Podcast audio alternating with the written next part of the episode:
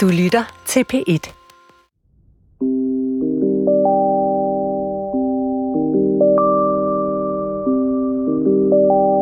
Michael, hvordan beskriver man egentlig bedst Tysklands forhold til Kina? Det er et forhold, som startede som en vild og sexet fløjt, måske, som blev til en forelskelse, som blev til et ægteskab, hvor man kan sige, at begge parter i starten i hvert fald nød godt af hinanden. Kineserne, de bragte tyskerne masser af penge. Tyskerne, de lærte øh, kineserne, hvordan man lavede fuldfede Made in Germany-produkter, biler osv. Men man kan sige, at efterhånden for at blive billedet, så er der kommet ubalance i det her ægteskab. Altså, kineserne begynder sådan at virke lige lovligt dominerende. Måske er de ikke så søde, som man egentlig troede, de ville være. Men nu er man ligesom fanget i det her ulykkelige forhold, som man har svært ved at slippe ud af. Okay, så det er ikke historien om et parforhold, der ligesom æbber ud. Det er historien om et parforhold, der måske går hen og bliver en lille smule... Øh, ja, en lille smule toxisk. Toksisk, ja. Først så blev kineserne budt velkommen i øh, Hamburg Havn. Så viste havnen sig at være kritisk infrastruktur, men så var den det alligevel ikke. Eller måske var den. Uanset hvad, så er en lille del af Europas tredje største havn, nemlig den i Hamburg, ikke længere på tyske hænder, men nu på kinesiske hænder. Og hvorfor er det interessant? Jo, det er det, fordi vi i det her afsnit af Udsyn Sommerserie forsøger at se verden, som den ser ud, gennem forbundskansler Scholz's briller. Og når han kigger ud på verden hjemme i Tyskland, så står Kina lige ude foran hans vindue.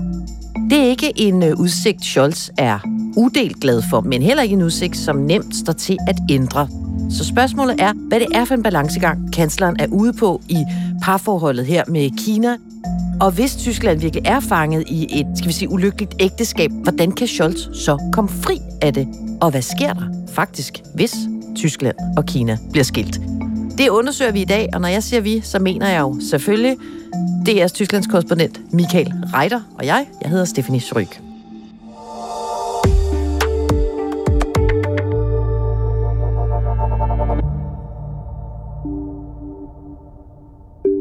Michael, vi tager tilbage til havnen i Hamburg lige om lidt, men først så skal vi lige have på plads. Hvorfor er Kina så vigtig for Tyskland? Jamen altså, fordi tyskerne tjener styrkende på og med Kina. Altså sidste år, der var Kina Tysklands vigtigste handelspartner for syvende år i træk der blev handlet for op i nærheden af 300 milliarder euro. Det er altså, øh, stort kan jeg slet ikke regne, 2,2 billioner kroner måske. Og for den tyske bilindustri, som jo, hvad skal man sige, er sådan selve hjørne, eller en af hjørnestenene i den tyske økonomi, der er Kina faktisk det allervigtigste eksportland den tyske forretningsmodel har været, det har jeg også nævnt i det de tidligere afsnit, altså vi køber billig russisk gas for at producere biler, som vi sælger til Kina. Den model har skabt en stor del af tyskernes velstand. Vi øh, har jo været gennem gassen i øh, tidligere afsnit om Scholz. Hvad så med bilerne? Hvordan øh, går det med den her, en gang i hvert fald, så berømte og store tyske bilindustri? Det er helt vundet. Det er tyske nationalklenud. Ja, det går faktisk ikke så godt, som det kunne have gjort. Jeg tror, der er bred enighed om, at tyskerne har været alt for langsomme til at omstille deres bilproduktion fra det, de har været vant til, altså forbrændingsmotorer, som de har sat på lige siden ja, Otto Diesel indførte sin motor, og så skiftede nu til elbiler. Åbenbart har man fejllæst markedet, og så kom amerikanerne, blandt andet med Tesla, og kineserne kom i deres små elbiler og ligesom susede indenom tyskerne og ligger nu i front, især hvad angår sådan hardware og software Tesla har for eksempel lige åbnet en såkaldt gigafabrik, altså en af deres store globale fabrikker i nærheden af Berlin for få år siden, altså på Tysklands egen hjemmebane. Og nu står kineserne over for os, og, og vi erobrer det europæiske, men især også tyske marked, så man er meget presset. Men Tyskland forsøger jo faktisk at komme med løsninger på den her krise i øh, bilindustrien. I øh, 2019 for eksempel, der øh, præsenterer den øh, måske lidt støvede tyske kronjuvel Volkswagen elbilen ID3. Warum jetzt ein Elektroauto? Den Schritt wagen und etwas ganz anders machen. Som altså ifølge Volkswagen skulle revolutionere elbilmarkedet. Og Michael, du var med til præsentationen af ID3. Det var ikke sådan en øh, standard øh, kedelig bilmesse. Nej, det var det ikke. Det var simpelthen som sådan et, et stort pop-event, eller jeg vil nærmest sige, sådan som jeg husker det nu, øh, det er jo et par år siden, så mindede det mig også om sådan en præsentation af et eller andet nyt Apple-produkt. Altså det var virkelig som om, der skulle komme en eller anden ny teknologisk landvinding nærmest ned fra himlen og redde den tyske bilindustri. Og jeg kan huske, at sådan blev bilen også præsenteret på scenen, og jeg kan især huske, at der kom sådan en lille teenage pige ind, som til forveksling lignede Greta Thunberg, og som fortalte, at hun var så glad for, at hendes forældre nu ville kunne købe sådan en bil, fordi man dermed kunne redde klimaet og sådan noget. Det var på alle måder et usædvanligt event. I dag præsenterede den tyske bilgigant Volkswagen sin nye elbil ID3, der skal revolutionere markedet. Det håber de i hvert fald selv. Hvordan gik det så? Altså storstilet lancering, børn på scenen, champagneglas, der blev delt rundt. Ja, og det her, det skulle jo være sådan en revolution. En pressemand fra Volkswagen, jeg talte med, han sang sådan en hyldesang til den nye Golf, som jo simpelthen har revolutioneret markedet for Du siger for sang. Ja, at det lød som sådan en hyldest. At det var noget, han havde lært udenad i hvert fald. Men det gik ikke helt som planlagt, og det aftegnede sig faktisk allerede under udrulningen af de her nye ID3-biler, det nye store håb. Der var vi på reportage på den store ID3-fabrik i Zwickau i det østlige Tyskland, hvor man producerede den her bil. Luften her er nærmest elektrisk af store forventninger, men det her det er altså ikke fans til en Adele-koncert. Det er den internationale presse og bilindustrien, som har sikret sig billetter til præsentationen af en bil. Øhm, og mens pressemanden altså sang sin hyldestsang, så talte jeg sådan øh, med slukkede mikrofoner med en ledende fabriksarbejder, som indrømmede, at Volkswagen i virkeligheden kæmpede med en masse softwareproblemer, altså på det teknologiske, på det, som en elbil kan, udover for hjulene til at dreje. Ikke? Der havde tyskerne allerede på det tidspunkt, og stadigvæk nu, problemer det har ultimativt ført til, at Volkswagen her i sommer har præsenteret en stor redningsplan, der skal spares på alle mulige fronter i koncernen, så man kan investere flere penge i den her teknologiske kamp mod USA og ikke mindst Kina, for kineserne foretrækker i stigende grad deres egne mærker, som i langt større grad end de tyske nærmest er blevet sådan nogle underholdningsmaskiner på fire dæk. Så revolutionen blev erstattet af redningsplanen. Ja, og lige nu der er det altså sådan, at tyske mærker som Volkswagen eller Mercedes eller BMW, de når slet ikke op i kinesernes top 10 over foretrukne elbiler. Og det er et kæmpestort problem for tyskerne, for de tyske bilproducenter, som afsætter 40 procent af deres biler på global plan på det kinesiske marked. The German government has reached a compromise over a controversial Chinese investment plan in the port of Hamburg. Og så vender vi os mod øh, havnen i Hamburg, fordi den er jo et af mange knudepunkter for kinesisk eksport og import i Tyskland. Nu har Tyskland altså solgt en del af en af terminalerne i havnen til det kinesiske statsejede, selvfølgelig var jeg ved at sige shippingfirma Costco. China's state-owned firm Costco will be able to buy 24.9% of the Toller Ort container terminal.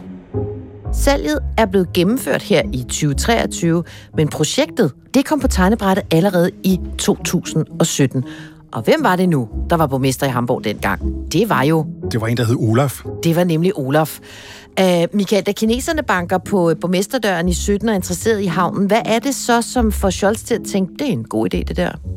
Jamen altså, som borgmester i Hamburg, der virker det bare som en åbenlys god idé at åbne porten til havnen for kineserne, fordi at man er sikker på, at det kan give den her store, driftige handelsby mange flere penge mellem hænderne. Det har man set i forbindelse med andre kinesiske projekter i Europa. Og det kineserne jo er ude på på det her tidspunkt, det er at få etableret sådan en, en ny silkevej, altså et netværk af infrastrukturprojekter, som skal gå gennem Centralasien til Europa, af søvejen over det indiske ocean til Østafrika og gennem Suezkanalen til Sydeuropa. Så terminalen i Hamburg er bare en lille brik i det her gigantiske projekt, som øh, skal være klar i 2049. Men Michael, man kan godt se, hvad det er, kineserne får ud af det her konkret. Fordi bliver den her ny silkevej etableret, så er eksport og import for Kinas vedkommende en guldmine herfra, og langt, langt ind i fremtiden. Men hvad får tyskerne konkret ud af det her? Jamen altså, allerede nu har man sådan en forestilling om, at havnen i Hamburg kan blive sådan en kinesisk kronjuvel, så at sige, eller øh, måske i større grad for tyskerne, fordi at rederiet Costco siger, at de vil gøre Hamburg til det, de kalder en preferred hub.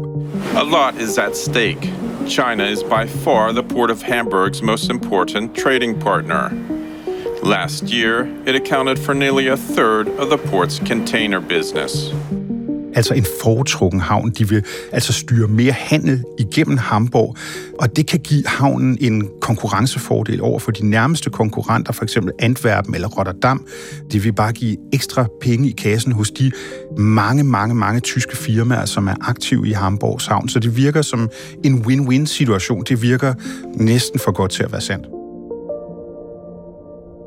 Men når du sidder nu og bruger et udtryk som en kinesisk kronjuvel midt i Hamburg, så tænker jeg, at der er godt nok sket meget siden, fordi øh, jeg tror, det ville gyse i mange vestlige ledere ved tanken om at have en kinesisk kronjuvel plantet midt i infrastrukturen. Ikke? Så lad os lige tage en lille ris over, hvad der skete siden dengang. Altså det her, det er jo 17, det er før handelskrigen brød ud mellem USA og Kina, før uroligheden i Hongkong, før Huawei spionsager, før spionballoner i himmelrummet, før Ursula von der Leyen begyndte at omtale Kina som en systemisk rival og en, imperial magt. Jeg har skrevet alt det her ned, hvis man ikke husker det, så meget er der sket. Alt det er sket siden da. Så på det her tidspunkt i 2017, der er det simpelthen ikke så kontroversielt, som det måske kan lyde med vores 2023 øre. Nej, altså det er jo nærmest en fodnote. Altså det er jo business as usual. Mere end det er det ikke. Men så er det jo nægteligt, der sker noget, som hvad skal vi sige, udfordrer opfattelsen af det her famøse salg i Hamburg Havn, Michael. Det russiske energiselskab Gazprom meddeler, at Nord Stream 1 alligevel ikke åbner i dag som planlagt gasledning. Ja, præcis. Så sker der det, at en anden hidtidig samhandelspartner og ja, god ven af Tyskland, har mange synes, nemlig Rusland, foretager den her fuldbyrdede invasion i Ukraine i øh, februar 2022, og efterfølgende i dønningerne på den invasion som del af den politiske konflikt, som opstår med Vesten, så lukker Rusland jo for gashåndtaget for at lægge politisk pres på især Tyskland. During 2021, a whopping 55% of all their natural gas imports were coming in from Russia alone. Through this complex Og pludselig går det op for tyskerne, at noget man anså for at være et rent kommersielt projekt, eller et samarbejde kan misbruges som politisk magtmiddel. Altså Angela Merkel havde gang på gang sagt, når der var nogen, der satte spørgsmålstegn ved Tysklands nære forbindelser til gasleverandører i Rusland, så har man sagt, Nord Stream for eksempel, det er et rent kommersielt projekt, der er intet politisk i det. Det var der så bare alligevel. Og nu er tyskerne pludselig bange for, at noget lignende samarbejde kan misbruges politisk. For eksempel, hvis man giver kineserne for meget magt over for eksempel vigtig infrastruktur, som for eksempel dele af havnen i Hamburg. Og så kunne man jo tro, at kansler Scholz tænker, vi stopper lige projektet, vi trækker stikket på havnehandlen her. Men det gør han ikke. Hvad er reaktionerne på det? Mm, det gør han faktisk ikke, nej, og han holder fast, selvom han bliver presset af stort set alle sine ministre, som siger, kære Olaf, i lyset af det, russerne har gjort, så synes vi oprigtigt talt, at det her det er en rigtig, rigtig dårlig idé. Vil du ikke godt sørge for, at det ikke bliver til noget? Men for at gå ind og forhindre, blokere sådan en handel, så skal du have enstemmighed i den tyske regering. Og det giver Scholz dem ikke, de her tvivlende ministre.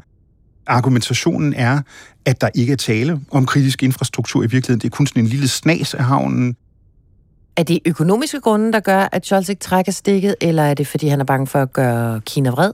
Jeg tror, at Scholz som kansler husker Scholz som overborgmester og ved, at det her det er en rigtig god handel for Hamburg potentielt set.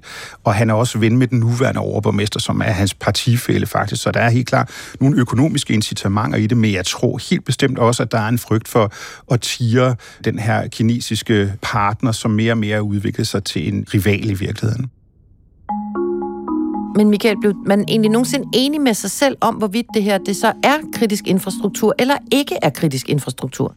Jamen, altså argumentationen fra havneselskabet og fra kansler Scholz og fra blandt andre chefen for de tyske socialdemokrater var hele vejen op til salget, at der ikke var tale om kritisk infrastruktur.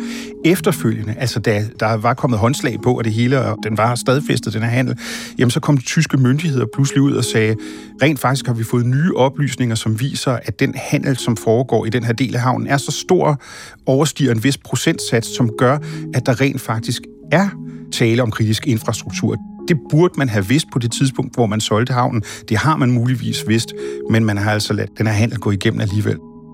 Og det er en, en relativt stor skandale i Tyskland, som der ikke er blevet talt så forfærdeligt meget om. Okay, så lad os øh, prøve at dykke ned i noget, som jeg måske til forveksling synes kan ligne øh, dobbeltmoral fra kanslerens side. Det kan være, at du kan øh, korrigere mig, Reiter. I maj måned 2023 i Strasbourg, der holder Scholz en stor europatale hvor han altså taler om at minimere risici ved Tysklands afhængighed af Kina. Kein decoupling, aber ein kluges de-risking lautet die Devise. Og han har netop på det tidspunkt jo også præsenteret Tysklands øh, første nationale sikkerhedsstrategi, som vi talte om forleden, Reiter. Og i den, der kalder man altså både Kina for en partner og for en systemisk rival, altså et udtryk, som Ursula von der Leyen jo også har brugt. Nu må du hjælpe mig her. Hvordan hænger det sammen? Altså, hvordan kan man på den ene side vil være uafhængig af fremmede magter, og så alligevel sælge det, der så viser sig at blive opfattet som kritisk infrastruktur til Kina? Hvordan kan man, apropos parforhold, både være partnere og systemiske rivaler? Jamen, det kan jeg ikke hjælpe dig med, Men du Stephanie. er så klog, Michael Reiter. Du bliver nødt... Jamen, det hænger ikke sammen. Det hænger bare Nej, ikke sammen, det og, det, og det er sammen. et paradoks, fordi du kan ikke være begge dele. Men, men, Men har kan ret. Scholz give det mening i hans hoved, eller ved han godt, at han... Jeg tror udmærket, han ved, at det ikke holder. Men at han er i det her dilemma, at Tyskland er blevet så afhængig af Kina, at man ikke kan tillade sig at kalde dem det, de er, nemlig rivaler, eller måske endda en trussel for Tyskland. Det svarer til at, ja, at råbe af den voldelige ægtemand og ja, bryde ud af det her toksiske forhold, og der er tyskerne bare ikke.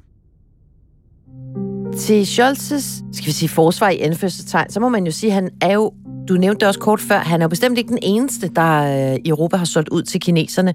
Hvis vi ser på et Europakort, så er der jo kinesiske tegnestifter i masser af andre europæiske havne. Du nævnte selv Grækenland, men vi kan også sætte tegnestifterne på Holland, i Belgien, i Spanien og i Italien. Så når Scholz gør det samme, som så mange andre europæiske ledere, altså sælger ud af sin infrastruktur til kineserne, altså, er der så et problem her? Jamen, det er der måske ikke. I hvert fald ikke så længe øh, kineserne forholder sig som partner og ikke, hvad skal man sige, misbruger det partnerskab. Men hvad sker der for eksempel, hvis Kina beslutter sig for at invadere Taiwan? Hvad sker der, hvis Tyskland for eksempel bliver nødt til at støtte sanktioner, og kineserne bruger deres engagement i havnen i Hamburg til at presse Tyskland politisk? Altså, det er jo, som sagt, set før med Rusland, at sådan noget meget hurtigt kan ske, selvom man egentlig ikke troede, at det nogensinde skulle blive muligt. Hvad hvis vi to så tager øh, de mørke fremtidsbriller på? Hvad er så worst case scenario for Scholz? Altså, i hans værste mareridt, hvad kan Kina så finde på? Jamen altså, det er ikke kun i Scholz's værste mareridt. Altså, lige nu er der øh, udbredt bekymring i Tyskland, og for eksempel også i Hamburg, hvad angår salget af den terminal, at Kina for eksempel kan bruge deres øgede tilstedeværelse der til spionage for eksempel, for der er også militær infrastruktur i Hamburgs havn. Men frem for alt så er man bekymret for, at kineserne i større grad kan styre varestrømme ind og ud af havnen, altså ramme Hamburg økonomisk. Det er bare et eksempel. Kina kunne også amputere andre dele af den her vigtige samhandel med Tyskland, som er så enormt stor, som jeg nævnte indledningsvis. Og det virker jo utænkeligt. Det virker utænkeligt, fordi det vil ramme Tyskland meget mere i dens økonomiske grundvold, end for eksempel en lukket russisk gashane. Men det er jo sådan med stor politik, at det utænkelige jo altså har det med at ske. Michael, til at øh, begynde med i det her afsnit, der sammenlignede du jo øh, Tyskland og Kinas forhold med sådan et lidt øh, toksisk øh, ægteskab. Det kan jo være svært at komme ud af sådan en størrelse. Har Scholz en vej ud? Jamen altså, der er jo mange, ikke kun i Tyskland, som taler om de-risking, altså man skal reducere risici ved at samarbejde med Kina. Altså at man ikke kapper forbindelserne til Kina for eksempel, men at man måske ændrer på det samarbejde, men måske endda søger andre partnere også. Det kunne for Tysklands bilindustri være andre asiatiske lande, det kunne være mellem- eller sydamerikanske lande, hvor man begynder sådan at skue hen i de her uger og måneder. Men det, som jeg mærker, når jeg taler med folk i branchen, det er, at mange er bange for at gå den vej. Michael, vi nærmer os øh, slutningen på det her femte og sidste afsnit om, skal vi sige, verden ifølge Scholz. Hvad tror du, vi kommer til at se af store overskrifter for øh, Tyskland og Scholz det næste år? Altså, jeg tror, et af de helt store udfordringer, og det er jo det, vi lige har snakket om, det er, at Tyskland definerer sin rolle i verden og øh, træder mere i karakter i forhold til Ukraine, i forhold også til et land som Rusland, i forhold til Kina. Og det bliver spændende at se, om de er i stand til at frigøre sig. Jeg tror, at vi kommer til at se Scholzes regering blive endnu mere presset af et parti som Alternative für Deutschland, som vi har talt om i et af de tidligere afsnit, på grund af den store utilfredshed, der er i Tyskland, fordi man føler, at man befinder sig i nedgang. Så øh, ja, der er mange store temaer. Det er svært. Der er så mange ting, de skal håndtere. der bliver nok at se til. Og du flytter jo hjem til Danmark, men det lyder som om, at hvem der end bliver din efterfølger i Tyskland, så får vedkommende nok at se til, ligesom du har haft. Så absolut. Mere end nogensinde tidligere, tror jeg endda. Så vidt udsyn om Scholz. I næste uge, Michael, for jeg slipper dig selvfølgelig ikke, der bytter vi to jo faktisk plads her i studiet. Det gør vi nemlig. I, øh, jeg er glad for, at du lyder så begejstret. I, øh, Jamen, i den her sommerserie om verdensleder, der skal det nemlig nu handle om øh, Frankrigs Emmanuel Macron, altså manden med de store europæiske og internationale ambitioner, som drømte om at blive vestens modsvar til Trump, og drømte om at blive den nye Angela Merkel i EU. De fem afsnit, dem er du vært på, Michael. Jeg er meget spændt på, hvad du er spændt på. Jamen, jeg er jo meget spændt på, alle taler jo om den her tysk-franske akse og den her vigtige motor, og den er meget spændt på at se overført til det her studie, ikke mindst når det så bliver med en, en halvtysker i førersædet. Det kan jo kun blive godt, jo. En halvtysker og en halvfransk mand skal udkæmpe det store øh, slag om aksen. Det bliver godt, jeg glæder mig. Det gør det. Husk, at øh, alle afsnit af Udsyns øh, sommerserie om verdenslederne ligger på øh, appen Der Lyd. Og Michael, jeg har jo fundet ud af, at øh, du har et smukt tysk navn, Michael Reiter. Men når nu vi går i French mode næste uge, ikke, så bliver jeg jo nødt til at omdøbe dig til Michel Chevalier. Det vil fra nu af og fremover være mit navn, i hvert fald i de næste fem afsnit. A bientôt.